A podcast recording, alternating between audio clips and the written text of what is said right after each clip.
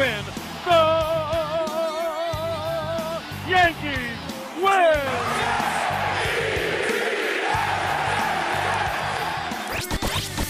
Welcome to NY Fly Zone, a first class podcast. It is time to feed the fleet.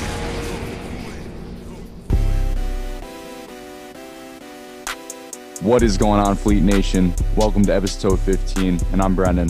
I'm Jared. And today we're going to be talking about our All Star Weekend re- reactions. Blake Griffin to the Nets. What does that mean for Brooklyn? Add more depth to their roster. Golden Tate released. What does this mean for Big Blue? We're going to go over the Jets draft, the Giants draft, and some other rumors that are fluctuating around in the NFL. Yes, sir. Episode 15, Carlos Beltran episode, former Met. Great. And yeah, I, I have some things to say about uh, Blake Griffin and this move. So, but first we talk about All Star Weekend. Let's get into that. We had uh, Steph Curry winning the three point contest in great fashion. And Anthony Simmons won the lackluster slam dunk contest, and Team LeBron won the All Star game. LeBron James is 4 and 0 in these draft type All Star game scenarios. And it was just a fun sight to watch LeBron play with Curry. Brendan, any thoughts? Yeah, I was watching the skills, and I don't know. My boy Randle kind of got smoked out there, uh, and I'm kind of disappointed in Luka Doncic. Let's be honest. I mean, he he didn't really even play that well. Um, you know, and then Chris Paul missing a wide open layup. Like, what was up with that? Yeah, bro. There is the BR Bleacher Report Perfect Picks. One of the options where it was like, if anyone misses a layup or dunk, you got like plus 500 XP. But like, so he got that over for the people who were trying to win that. But you know, skills competition. It was just you know the whole weekend, All Star weekend was you know pretty abrupt in the NBA. Like when the season was you know planning, I don't think they were they were gonna even have an All Star weekend because of COVID, all this stuff. And they were like, sure, why not? But then, as we saw, as Sunday grew closer, you know, Joel Embiid and Ben Simmons had to actually drop out the All Star game because they were in close contact with a barber who had COVID. So, I mean, if you take a look at this roster, right, like Team James, like I'm not surprised that they won this. Like you got Giannis, you got Curry, you got Doncic, Jokic, Dame, Chris Paul. I mean, I, I we all know LeBron. He's superior when it comes to his teams and when it comes to him as a GM, picking just art, just creating these teams around him. And then you got Team Durant with obviously Kyrie running the rock, uh, Embiid, Kawhi, Bradley Beal, Jayson Tatum, James Harden, uh, Devin Book, Zion. I mean, LeBron just coming off on top as usual. Um, Jared, what else? What else? What other kind of takeaways did you have? Um, well, Giannis risked his uh, his perfect field goal percentage by taking a three. He wound up with MVP honors. He was 16 for 16, and you know it wasn't you know the best All Star game, but they did what they had to do with the with the options they had available to them. You know, I thought it was cool having the dunk contest at halftime, the three point contest before. Like it wasn't like a whole like you know we had to wait for the game like the next day. So I think moving forward they might like look into that. Other than the fact that they could probably get more ticket sales if they have it in separate days. That's the only thing that would probably restrict that. But as an overall viewing experience, it was better this way. Right, All Star Weekend, good opportunity to have the NBA players just rest out. You know, good opportunity for them to just rest, and then the season will resume. The second half of the season will resume in no time. Um, one thing that I noticed myself was that I think Obi Toppin got snubbed, honestly, with the dunk contest. I mean, maybe a little bias there, but like honestly, like one of these guys like LeBron or Zion gonna do the dunk contest. Like it literally, it literally is no like, there's no cons in doing it other than like missing a dunk. It's like it's not gonna ruin your legacy if you miss a dunk. That's like in baseball, the home run derby is like the equivalent of the NBA slam dunk contest. Some of the you know the big home run hitters don't like to do it because it ruins their swing. They they claim like there's been times where you know these guys would hit 30 home runs one night and only like one for the rest of the season. So there's like you know some evidence with that, but there's no way that doing a slam dunk contest limits your ability to dunk throughout the rest of the season. So I think the NBA needs to enlist some stars somehow to like imagine a dunk contest with LeBron, Zion, and like uh, I don't even know, like John Wall. These, these people with bounce and who have the athletic ability to put on a show. And you know we had Obi Toppin, who was the main star of this. Like he, this man's like hasn't done much with the Knicks at all, and he's like you know the headliner for the slam dunk contest. So, is it no. Yeah, I think we all know that a Zion Williamson is gonna. He's probably gonna win that if he's there. Uh, we've seen his tapes out in Duke. We've seen. Would he beat build- LeBron though? I mean, I mean him or LeBron, but that's the thing. I think we limit LeBron because he has so much of an exposure. Like already, he has that platform within himself, and that's why the association doesn't want to, you know, put him headlining that. And and it also gives young players that have good athleticism to display themselves, their brand. Um, that that's what I think it's mostly about. I mean, so are, top, are we really gonna remember a free Simmons, and there are free and and I don't even know how to say his name, Anthony Simmons. Are we gonna remember him like after this? Like, I see what you're coming from, like trying to create more stars. Like these guys are just like no names other than Obi Toppin who are competing. Yeah, I mean, Obi, I, I was impressed to see him coming out there. He obviously got that invitation. Uh, some of his dunks were quite impressive, but um, honestly, my takeaway of of All Star Weekend was uh, Sabonis. Uh, the way that he was playing in the skills uh, competitions, he just smoked everyone. I mean, he got all the passes down. Uh, he was really, for the most part, he was stroking pretty well. He was good uh, from 3 Mhm. Um, obviously, wasn't breaking any layups, but no, skills is fun because it's just like, you know, it's Something we, everyone- could- me and you could do, Brendan. We could have a skills challenge No, if yeah. we want to set it up. You know. Do you think I could beat Julius Randle in the skills competition? Uh, I mean, it's Julius Randle shooting over 40 from three. And, you know, if it was Julius, Julius Randle from two years ago, then yeah, maybe. But, yeah, but he's slow though. I can I can smoke him when I'm running. oh, you think so? I mean, Yeah. he could be slow compared to other NBA guys, but is he slow compared to you? no, I'm playing. It's all funny games, but um, anyways, that's gonna do it for All Star recap. Moving on, Jared. As a Giants fan, we got some news. Um, Golden Tate is uh, released. How, how does that make you feel? well, we signed this guy to kind of be like our our replacement for Odell. That's what he basically was. As soon as we traded Odell that off season, we signed Golden Tate. And he didn't really get, you know, the numbers he did with the Lions for the for the Giants.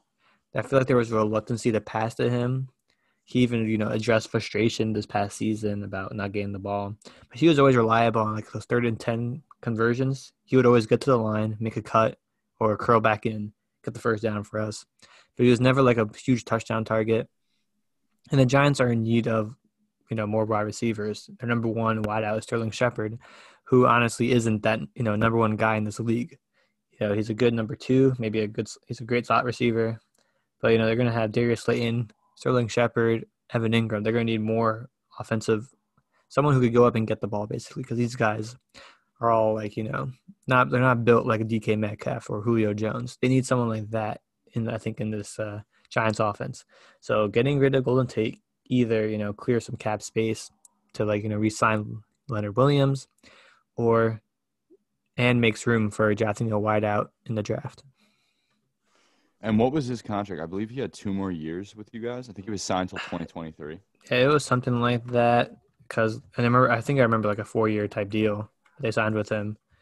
So I mean I'm pretty sure Tate was um, frustrated with them a little bit over the course season. Yeah, it was a four year thirty seven and a half million. So it saves about like almost eight million, about eight million, nine million.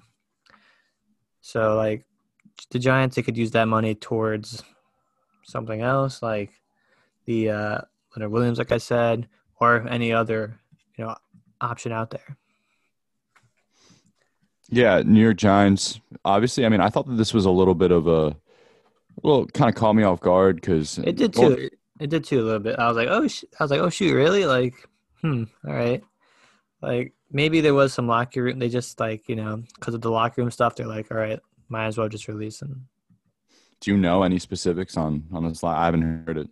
Uh, so basically during like the middle of the season, um, he was mad at um not getting you know, enough playing, not enough catches, uh, not enough targets. So Golden Tate back in November 2020 was um you know he was absent from practice after you know being mad about the lack of targets. Uh, you know he's supposed to be the vet of the team of that wide receiver system. Yet um you know he was probably mad at Joe Judge. You know, but he came back the next game, did fine, but it was just, you know, he was frustrated and he felt like he wasn't getting treated as that number one wide receiver because he probably is. He's the most experienced and probably most talented wide receiver in the Giants system at that point. I mean, you can't say he's more Sterling Shepard. Like, would you take Sterling Shepard over Golden Tate? It's hard to, it's hard to, uh, it's hard to like you know make that decision because one, you know, Tate is getting older, but on the other hand, he has that knowledge and the, the hands. You could trust his hands, basically. Yeah, so the Giants are going to be taking a cap hit of um, releasing him. You're saving four mil um, within the next three seasons. I mean, that's for each season, uh, assuming. So um, no, that, that's a good that's a good deal for the Giants. I mean, more opportunities to start spreading positions around the ball, help out Jones. Um, you know, obviously that money can go towards free agency this year. It could go towards your your uh, draft contracts that are going to be given out, your rookie contracts. Um, but you know what? I mean, obviously, this is Gettleman making a move that he. I mean, we might have saw this coming. I mean, you talked about how there was some tension going on in the locker room, and we know how the Giants are as an organization, um, and we know how they've been since Odell Beckham. They're trying to make a clean slate, uh, an organization that has a winning culture and an environment that has no distractions. So, Jared, I definitely do think that you are on the ball with that um, moving on from someone that causes some sort of distraction, especially in headlines in New York, um, when you're trying to groom a young quarterback in which you hope is your guy for the future going forward. Um, my concerns about this is just you know the experience that he's had. I thought I actually really liked the signing uh, last season. I thought that this was a good um, a good depth signing for you guys, and you know it helps a young quarterback like Daniel Jones. But you know what? Mm-hmm. Um, I think that this may be a pointing sign that you guys are going to draft offensive in this draft. And I think, I think a Kyle Pitts. I, really do think that that makes sense. Eleven to you guys. Um, I think Kyle Pitts is, and I and I know you're probably smiling hearing this, right? Um, I think I think Kyle Pitts is just so talented. He has raw athleticism. He's great at blocking. He has honestly one of the best hands in the draft. Like I, he's up there. He could be the best. He have to have the best hands in this draft if you put on his highlights, if you watch him, this man's insane. Um, so I definitely he was helping out Kyle Trask, his quarterback. Um, almost gave him a Heisman year. Uh, you know, so you see what tight ends can do in this league, and if you have him, you put him with Slayton, uh, which I, I really do like Slayton. I, I like him a lot. I like Shepard too. Um, you know, and I, I think that could be the thing is, you know, like I'm happy hearing, you know, a lot of rumors, a lot of speculation that Giants are going to draft Pitts, but it makes you question what they're going to do with Engram. This guy, you know, just came off a Pro Bowl year, technically, even though a lot of Giants players would say that is not a Pro Bowler. So, do you like convert him to wideout? Do you, you know, use him as a? Do you do a two tight end system, or you look to trading Engram? Like, I don't. What, what would you say? What do you think the Engram's going to do? I I don't know, man. I mean, it, I think you just have them compete. I mean, think about it. Engram, obviously, we all know that he probably shouldn't have been in the Pro Bowl, but he was. Tip off, hats off to him. Um, but you know, he could be a mentor for Pitts. Like, like he could come in and be a mentor. He has that experience, right? Like he's familiar with the offense, and he can mentor and and literally just coach Pitts, and then you guys can move on from him. Because um, I don't see him remaining with Big Blue um, once his uh, rookie contract is up. Uh, I don't think that you guys are going to be uh, paying that sort of money or giving him that monster contract for a tight end. Um, I, d- I definitely don't see him in the longevity with you guys. Um, but you know, it's nice to have options. It's nice to have uh, people out there for Jones. No, certainly. And we know how your and we know how your organization is run. Like you have a premier talent that turns heads at a comp, you're going to take it. Like look what happened with Saquon. I mean, up until Jones when you guys shocked the world and took him six overall. Um, you know, but I think I really do think that Kyle Pitts makes a lot of sense. And if you guys are trying to shift your identity and especially give out a helping hand to Jones, you got to help him. And I think I definitely do think either O line or or receiver, you guys got to go. Yeah, I think it's definitely an offensive draft for this uh, first round pick. The defense overperformed last year, so that was a good sign, and they're young. So hopefully they could keep that going going forward, maybe even get better. So I think the Kyle Pitts move would be great for you know Daniel Jones third down like a short third down conversion, hand it off to like do a little short pass to him. You even get the long ball too. They will have options, you know. Who do they double? Do they go guard Pitts? Do they guard, you know, double Saquon? It's going to be it's Saquon back. This offense is going to be transformed, even because they're running RPO without Saquon. So imagine with Saquon, how much attention that's going to draw. So, and I even I would even you know like them to draft a wideout. You know, if DeVonta Smith drops, there's a possibility he does just based on his like structure and you know his lack of like like you've, you've seen that like picture of like DeVonta Smith just standing on the sideline. Looks like a skinny kid, but he's actually this amazing receiver. And it's kind of like the opposite of DK Metcalf. Metcalf was seen as just a strong guy, not a good receiver. That's why he fell. And DeVonta Smith, even though he was a Heisman winner, he's not going. I don't think he's either going number two to the Dolphins, or he probably is going to keep falling just because these teams are looking for quarterbacks and not necessarily not necessarily a wide receiver. So the Giants might be the first team on the draft board to take that offensive skill position other than a quarterback. Definitely. Uh, and obviously, you guys taking offensive tackle um, Andrew Thomas last year.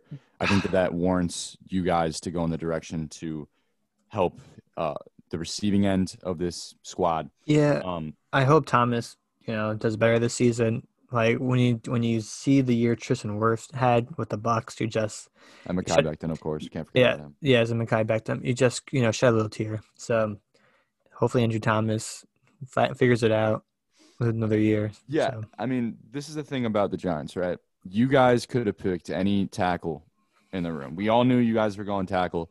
You guys could have taken any of them. Um, now I understand why Andrew Thomas, you guys picked him. I mean, that was the safest pick um, out of Georgia. I actually watched him a lot. I wanted him. I knew that we the Jets weren't gonna really be that good last year, honestly, because it all just oh, really? crashed him. No, no, seriously. Like, dude, Jamal's traded. Okay, all right. That we lost our energy, our vocal yeah. leader from the mm-hmm. locker room. Bell, same old Bell. Darnold, like, all right, like he doesn't have many weapons. We lose Anderson, so I, I knew we. I really knew that we weren't going to be that good, but I was like already prepping for the drive. Like I, I start hearing even before the season started. Like that's just my life as a Jets fan. And I start hearing all these rumors like who is the best prospect? And Thomas was highly recruited out of high school, highly recruited out of Georgia. So it makes sense. Um, I, I definitely do think that um, like Gettleman trusts his gut over anyone else in this organization, and I definitely do think that that is going to be his calling point, and that's going to eventually get him out uh, I th- I don't think you'll see him here in the next two years, next year. So I, honestly, if you guys don't, if you guys don't really make, if you guys don't win the division, and if you guys like get close and lose out again, or, and you guys don't win the division, you'll be gone. Um, I don't, I don't think, I think you guys could do better. Um, I, and, I agree. And yeah, no, definitely. And and this game is a managerial game. It's one from ownership, and I definitely do think that we can do better as a, as a as a manage, managerial aspect here. But I'm trying to tell you is that is Thomas will be okay. I I've heard rumors that you know that he takes a little time to get used to things and and once the system gets he gets more accustomed to the system he should be better um he was very good in the past game i'm pretty sure. What was the past game? Yeah. Yeah. And then he did he struggle a little bit? Yeah in, in the in the he struggled game. here and there. I mean they they're this offensive line you know did better than years prior. You know the last few seasons with Eli, the first year Daniel Jones, they did better this year. The Giants are, as we said throughout the season, way more competitive. So as you said, if Gettleman, if the team doesn't improve to, you know, maybe eight and eight this season, next season, or like more competitive, then he might be gone in a year or two.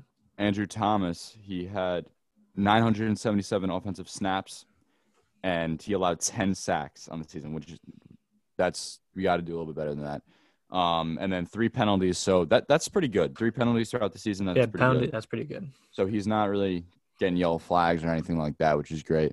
He's not no Um, Ereck Flowers holding. Uh, yeah, and goodbye, Ereck Flowers.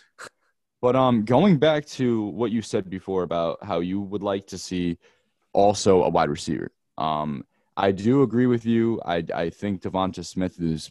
I mean, some people still say that Ja'Marr Chase is wide receiver number one. I mean, obviously he took the year off due to COVID, but I don't know, man. I think Some people Devonta are Smith- saying uh, Waddle too, Jaylen Waddle. Jaylen Waddle, yeah. Yeah. I mean, Waddle could. I could see him falling to eleven. I mean, do you really see three wide receivers taken off the board before? I 11? don't. I don't I. I really don't because you know, like I said, a very quarterback heavy, like top, like what, out of the top ten teams, I think at least more than half are taking it, or at least looking to draft a quarterback. So, so this is the, this is the draft order. Just to remind the folks at home, first there's the Jags, Trevor Lawrence. Next, the Jets. They're most likely going to draft a quarterback. The Dolphins. This is the, the first one where it's like you know do they take a quarter? Do they take a wide out, which is the Dolphins? I feel like the Dolphins could seriously take a look at DeVonta Smith or a wide receiver because they have Tua. They drafted one last year, or if they trade for Watson. The Falcons, rumors about quarterback. Bengals are looking to protect Joe Burrow. Eagles, they have Jalen Hurts, so they might actually draft a, a wide out before that. And it just goes to the Giants. So I feel like the Giants could, could definitely end up with Pitts. It might be hard to get DeVonta Smith though. Yeah, guys, if you're getting Kyle Pitts, you guys could win the draft, honestly. Um, but a hey. I'm I'm kind of looking at this draft. So like, we're obviously gonna drop our mock draft once we get closer. Uh, it's a month away, uh, a little over a month away. Um, but I'm hyped up. You know, I, both of us. I'm hyped. I'm hyped for this up, draft. you know? This it's going to be a crazy like. It's going to be like suspenseful because it was not like years prior where it's like you know, it. Some of these teams are deciding if they even want to draft a quarterback or not, like the Panthers, like the Falcons. So yeah, the I think- Jets even. So I think this is one of the most unpredictable uh, drafts we've seen, just because of solely what you said. When it comes down to how these teams truly feel about their quarterbacks, and I think it's all going to come down on draft night. We're going to see on draft night, but Jacksonville, just a little pre-mock. Jacksonville, I'm taking obviously Trevor, and then the Jets, we're going to go Zach Wilson. Miami, I honestly think, dude, I think Devonta Smith. I think there at three, Yeah, and that's nah. a little bit too early. But you reunite Tua with with his former teammate, someone he like Smith. trusts and like the chemistry, the chemistry. You're just drafting chemistry, potential, and like star power basically. Yeah, and dude, Heisman winner. This man, you throw it up, he's gonna bring it down. He's that good.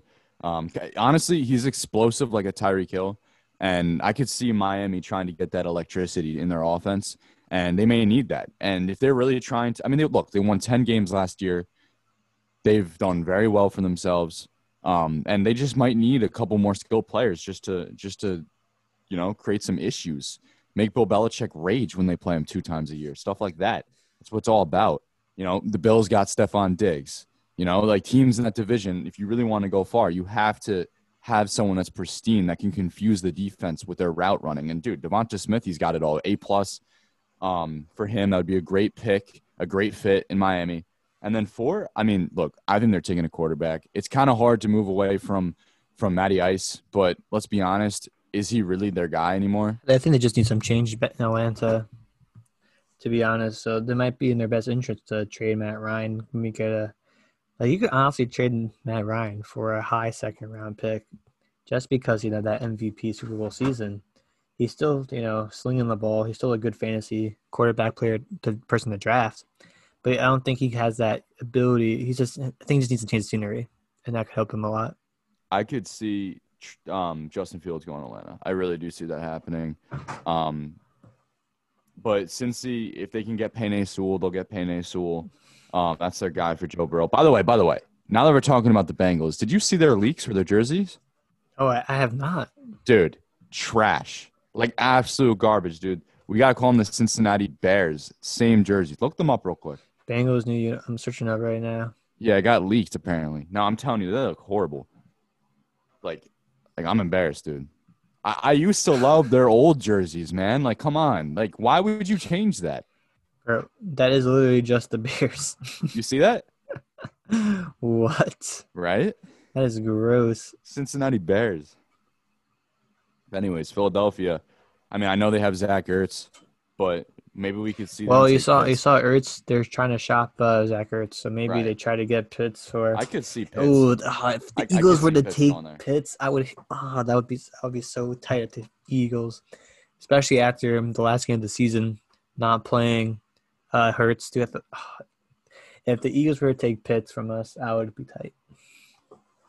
So gonna be- yeah, that so it's going to be interesting. I can honestly see like a team like let's say the Falcons don't draft a quarterback. I feel like the back. Lions might like draft a quarterback. Like like like I said before, some teams are going to decide before draft night if they're going to draft a quarterback or not. And then and let's say a team that they thought was going to draft a quarterback doesn't take a quarterback, they might have to jump back in. Cuz it's all about their guy. And I feel like some of these teams if they will only draft a quarterback if it falls to them. They won't try to like be like, well, this other guy's good. Like, let's say it's like they wanted Justin Fields, but he gets taken, and like Mac Jones is still sitting there. You're like, well, we could take Mac Jones. I feel like they're just going to be like, nope, move on to who we had next on our board, because a lot of these quarterbacks, other than Trevor Lawrence, are like not risk, but there's not as that much certainty who's the second best quarterback in this draft. really. Cause I mean, who's is there a clear number two quarterback in this draft? I think at this point it's Zach Wilson. I really do. Um, and we'll I mean- see once the pro days happen. But dude, there's some scouts out there that are saying that they're taking Zach Wilson over Trevor Lawrence. Like I'm, I'm not even joking. I've been doing my research on this. Not even saying that that's true. I'm not even saying that's true. Don't worry, the Jets bias is not clicking in. But um, I'm but like seriously, like, let's look back at other drafts. How many of and I understand that Trevor Lawrence, dude, believe me, I was on the bandwagon for 16 weeks, right? As a Jets fan, like I was all in on Trevor Lawrence. I know, I understand how great he is, but if you look back at at all the other classes, right? Is every single projected number one the best quarterback to turn out? Let's look at 2018. Who was the best projected quarterback by virtually all all analysts? Sam Darnold, and and and and look, we're trying to move on from him. And who was projected to like fall like to the second round? Lamar Jackson. I mean, like, yeah. I mean, if you if you look at the way that it's it's not all about that. I mean, I mean, Mitchell Trubisky was taken before Pat Mahomes, so yeah, dude, people had people had Nate Peterman before like Pat Mahomes that that draft class. So like, it's just absolutely like that's just the way it, it works, and I, I definitely having taking a Trevor Lawrence makes you sleep better at night as a GM, but but you never know. I mean, I, I definitely do think that Zach Wilson is the definitive number two. He does he never had the talent that a Justin Fields had, or even a Trevor Lawrence. I mean, Zach Wilson never had an Etienne behind him. Um, he never had all the plethora of wide receivers that the Mac Jones had, and and um, Najee Harris. I mean, look, BYU. We've seen some good college. Uh, we've seen some good pros come out of there. I mean, Vince, uh, Steve Young. We've seen him. He got a ring with the Niners. But you know, I mean, at the end of the day, this is our time. I mean, we're sitting pretty. New York Jets. We got the second overall pick. The draft starts at pick number two, and um, and I think that it's going to be interesting. But if you look at Zach Wilson's tape, if you really take a look at him, he has Patrick Mahomes esque like play style to him, and like honestly, like it's almost like baseball. Like like he like him and Mahomes, or let's look at Mahomes. He has like a baseball form when he throws. Like he could rip it wherever he former college pitcher Mahomes too. Exactly. And I definitely do think that there is that lineage. Look at Russell Wilson. He played in the pros. He dibbled and dabbled in the pros of baseball for a little bit. Think about it. Your form as a baseball player, having to rip it all the way down, like and be precise with it. That that's definitely something that has scouts drooling. And I know Zach Wilson played baseball, had a baseball in his career. And not only Kyler that, Murray. Kyler Murray, exactly. And I definitely do see that. I, you know, I think that we're gonna probably stick and, and take Zach Wilson at two. Um, and I think at this point we do have a, a, um, a definitive two. And I know that there are a lot of things that are scaring scouts about Justin Fields, and that's his ability to read and process. And after having a Sam Darnold, someone who was turnover prone, and someone that had that same issue, we can't, we can't do that. We can't go down that route once more. Plus, Justin Fields is a Ohio State quarterback. There's a very there's a stigma about those. Do you think it's real? The Ohio State quarterback. I, I no, I don't think it's real. I don't think you should judge a quarterback just for what logos on their on their helmet or what color jersey they're wearing. I mean, like we you look at the small smaller schools and all that. I know the Ohio State's not far from a small school, but there's stigma on small schools too, and you see people go out and do well. I definitely think that Justin Fields actually will have a great career, but th- I think that it matters where he goes. Um, I, I don't think he has the raw talent like a Zach Wilson. I think Zach Wilson could will survive better in New York. Um, but if you if he goes to the right team, I definitely think that he could break that stigma. Um, and look, when have you seen Dwayne Haskins bounce uh, Trevor Lawrence in in the postseason? Never. So. Um, th- no, I think that these two are completely different prospects. I look, I really like Justin Fields. I think he's great. Um, look, that game against Clemson, he showed He was a warrior. yeah, yeah, he showed everyone what he was made of. And um, no, seriously, like him in the right system, I think him in Atlanta would be a match made in heaven. I really do. Put him with Julio. Oh my God, think about that. Gurley, Shoot. yeah. Yeah, Gurley, nah, and and he's got that. He's got that juice, bro. He's got something about him. He's got he's got swagger to him, and um and he's fun to watch. And Mhm. look, the way that he can maneuver and run in the pocket, it's lethal. And he does have an arm. So, look, dude. Do you think that this year's draft class, like, do you like this draft class of quarterbacks? What do you think about it? I feel like there's a lot of options. There's a lot of different quarterbacks. There's a lot of there's a lot of like draftable quarterbacks, but I don't know. There might be only one or two franchise quarterbacks looming in this like pool of quarterbacks. You know, the one being Tra- uh, Trevor Lawrence, and one other one is either you know Zach Wilson, Mac Jones, Justin Fields. It's, it really depends on which system the quarterback is drafted into. Like if Belichick ends up with one of those four, he might be an all-time great. But like if you go, if you get drafted by like Detroit Lions or the Panthers or the Broncos, you might just be an average quarterback. So, like honestly, I feel like the draft class with Josh Allen. That's a little, little hindsight bias, knowing what they turned into. But the draft class with Baker, Sam Darnold, and Josh Allen is better. Like going into, like before the draft, looked better too. But I mean, Trevor Lawrence, I guess, puts this draft class a little higher, just because he is that perfect prospect, and you know, compelling, comparing him to John Elway. So, um, do you would you rank this draft class as strong, Brendan? As last year, Well, just in general, like stronger than last year. Do you, I think definitely stronger than last year, but I mean, last year we have so far we got Burrow and we got we got Herbert. Tua and Tua. Yeah, so Tua's question mark.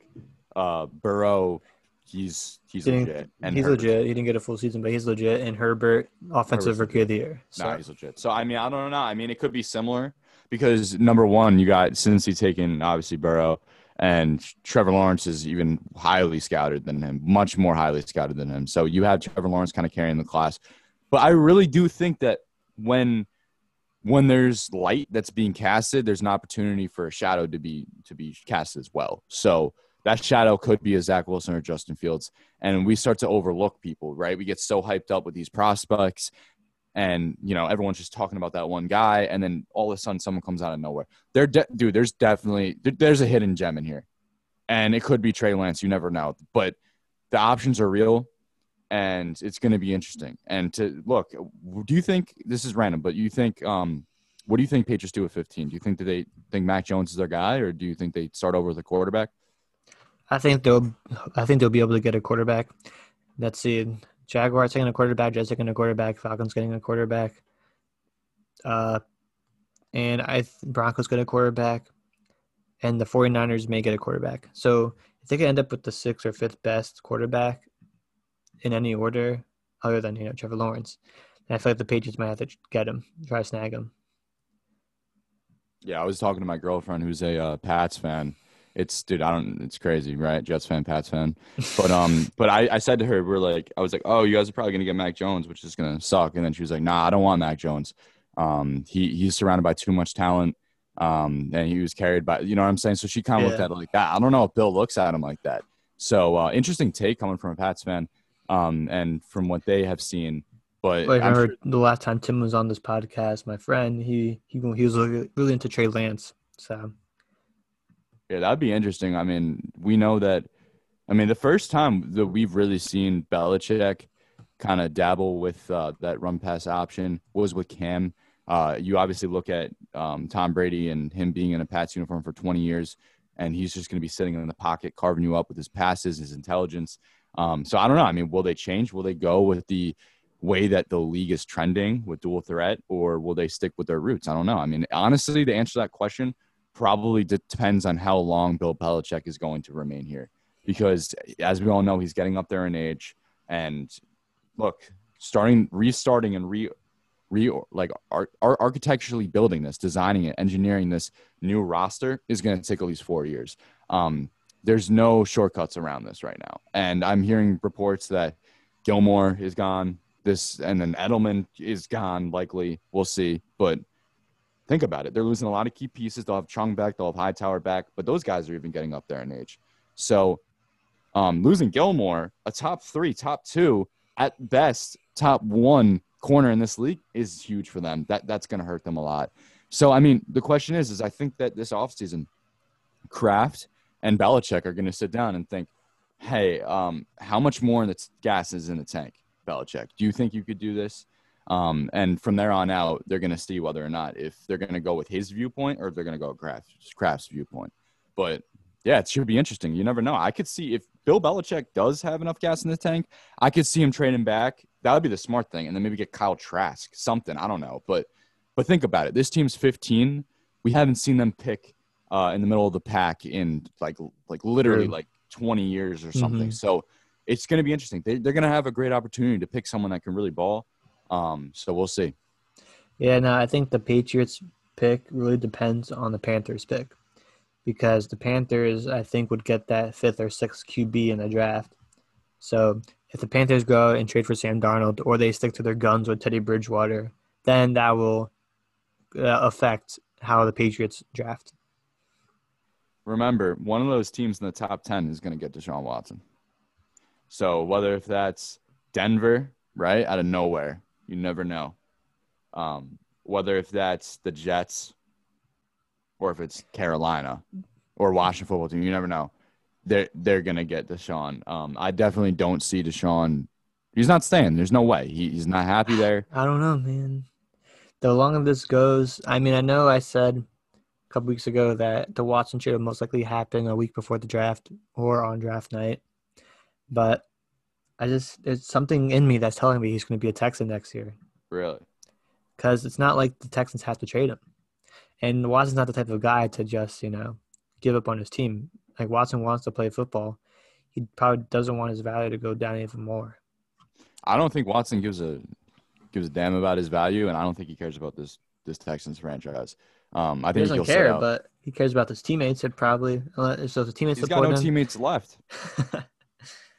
I know. It's just tough to pull out this move, and the Texans are not going to get what they want because I feel like teams because the Texans are in the the teams trying to get Watson are in a better position because they know Watson wants out, so they don't have to put all their chips in unless you know it's a bidding war and you know someone else is like about to put all their chips in. So what you really want to do is the Texans, you know, it hurt the Texans to have the Watson rumors come out. So now that puts more pressure on them to get rid of him. And they might take a less deal than what they could have gotten last season or like in the middle, like right before like things just started going more and more downhill. So I don't know. Where do you think Watson, like we said a bunch of times, Watson, like predictions, but has that changed at all for you? Look, the the only way that the Texans win or get any dub out of this trade is if they go with New York. Think about it. The best way to rebuild and to rebound from that Watson loss is to take is to pick second overall. Dude, that's so attractive. I don't know if the Jets are, are going to want to give that up. I really don't because look, we lost two games. We won two games for it. We lost 14 games for it. That's ours. We deserve that pick. And um, and like I said, dude, there's a lot. There's a huge risk factor. You're trading away your whole future, right? Like you just got Robert Saleh in the building, uh, very highly respected head coach in this league. Um, I mean, a candidate soon to be head coach. He is head coach now. We'll see what he does, but very highly respected head coach candidate in this league. And you know, I think that we're not going to sell the farm. I don't think it's going to happen, but I think that come draft day, the Houston Texans want us to do it. But I think that we've learned from our mistakes. I think that we've been through this too many times. And I think once the scouting process begins, which, you know, has already begun, but once Joe Douglas and his camp are going to be attending pro days And I think that he's going to start to feel a lot more comfortable with with these quarterbacks in this draft. And you won't have to worry about the cap space for the next four years. Uh, under, I mean, obviously you're going to have a rookie contract, but you're not going to have to break the bank for him. Um, Watson's going to come out a hefty 40 mil a year, probably around there, um, with guarantees and incentives. So depending on how he plays, he's going to make more. Um, but realistically, if this Watson, if this Watson, who's top three, top four player in this league, um, easily top five, but if he comes to this team, are we going to make the playoffs? Probably not. Um, are we gonna are, are we gonna be a lot better than last year? Yeah. Is he gonna win? Yeah. Like, is he gonna play good? Is are these games gonna be more entertaining? Yeah. But it's about the bigger picture. And um, and I'm telling you, my gut with the Jets hasn't changed. Um, I think that Zach Wilson's our guy at number two. Um, we'll see what happens. But I definitely do think that it's going to be a dark horse team. I could definitely see Denver doing uh, trying to get him, um, or or Carolina at this point. Um, I think Washington, Sam Darnold, um, and also, dude, a lot of teams want Sam. A lot of teams want Sam. I think that the market's going high. I think at this point we can maybe even get a late first for him or early second. Um, hopefully he doesn't end up at the Pats. I know he won't, but either way. Um, but yeah, so even Chicago, Sam of Chicago makes sense, but we shall see. Jared, your thoughts? You think that uh, Watson remains a Texan come 2021? Yeah, like I said, I feel like give another week or two, and then I give give a firm answer. But I don't know, man. I just it's hard to pull off this type of trade because of the money involved, because of all the assets involved. Like, I honestly see the the best team to go get him is the Dolphins. If I'm the Texans, I want the Dolphins to call me. Any other team who is interested, like there's a lot, the Bears, the Broncos, the football, Washington football team, they don't have the assets that the Dolphins and Jets have. So that's the only reason why I could see this deal not happening. Is that the Dolphins don't want to do it. They trust Tua. They go get DeVonta Smith with their first pick, and the Jets wanted to start fresh with a new quarterback because they know they're not going to win next year and save up those assets. It shall be interesting. I mean, remember when JJ went to Arizona? We're like, where did this come from? I, I think the same vibe's going to happen with Watson. I don't. He will be traded before the draft. The Texans would be idiots to not pull the trigger and trade him. This is the time to let go. All right, he's not going to win you a Super Bowl. Um, he would have if you kept your players around him potentially and drafted better. Um, but nope, that ship has sailed. Um, obviously, they say goodbye to JJ. At this point, they are admitting a start over, and I think, I think Deshaun is the next person to go, and it's just it makes the most sense for both parties, and it's the better for the longevity of this franchise, for the safety of this franchise, for the, for their future, and you get a lot of positions, get a lot of you get a whole King's ransom of picks uh, which is uh, deservedly so for a top five quarterback, undoubtedly in this league. Um, I think that that puts them in a great position for the future. Um, so we shall see. It will be interesting. I cannot wait for the draft. We are just over. A, we're almost a little under, a little shy of two months now, um, and I just can't wait. You know, having the second overall pick, Giants have the eleventh overall pick. It's going to be a huge defining time for both of our franchises. We need to hit on this. Um, I can't wait. I'm counting down the days. All right, for the final topic of today, we had shocking news over the All Star weekend for the NBA. Blake Griffin agrees to buy out from the Pistons. A lot of speculation of who's going to join. A lot of contenders were involved the Lakers, the Clippers, the 76ers. But ultimately, the Brooklyn Nets snatched him. And honestly, first reaction was why? And that I'm kind of mad at this. Brendan, first reaction? Yeah, I mean, this it shows how bad this Nets team wants to win, and it shows how that's all it really shows um, from a managerial standpoint. Um, they just want that chip. Nets have never won a, a chip, um, and it's time. It's due time for them to get it. And um, it seems like they're loading. They're loading. I personally don't like Blake Griffin that much. I, I don't. I don't think. I think he's expired. I think his time is done. Still only um, 31, but you know, it's not the same dunking yeah. Griffin he was with the Clippers.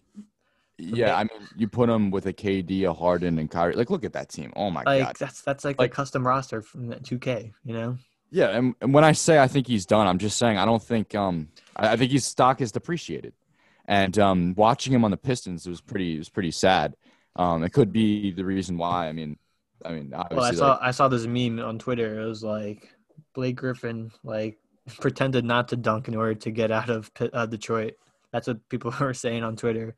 like he was you know purposely trying to like not like you know dunk and high fly so the Pistons keep him, but uh, that's probably just a bunch of you know cap on the on the social media. But no, this is kind of like not the same. Kevin Durant and Blake Griffin, not the same players. But it's kind of like when Kevin Durant joined the Warriors. Like the Nets are already favored to win. They're already set up with the best offense in NBA, maybe even NBA history with those three. And he he could have joined, you know, the Lakers. He could have joined the Clippers. But he decides to join a team that already was projected to win the whole thing. Like it's just a weak move. Like Griffin's like he's going ring chasing clearly. And you know, that's what he should do as a veteran. But he went ring chasing with a team that was already favored to win without him. So it just doesn't add do much to his legacy. Yeah, does this ring like what? What's more lousy, this ring or KD's ring? KD's ring, you know, it's he still had the the first ring was good. You know, Kevin Durant was a baller, so he like you know carried the team. Everyone knew the Warriors were going to win though. The only way they didn't win was when Durant and Klay Thompson got hurt. So it's basically Curry and Draymond versus you know Kawhi Leonard and the, and the Raptors. So basically, it's not like you know Kevin Durant I wouldn't say Kevin Durant's rings are, you know, worthless or fake. It's still a weak move, and there wasn't really other that much competition. But this one is just it's a midseason. He could have went anywhere. Like he like a team didn't even have to pay him because he got that veteran veteran minimum salary because the Pistons are already paying for his salary. So and he could have went to any team, and he chose to go to a, to this team already because I mean, I guess I see where you're coming from with the whole like, is Kevin Durant's rings valid?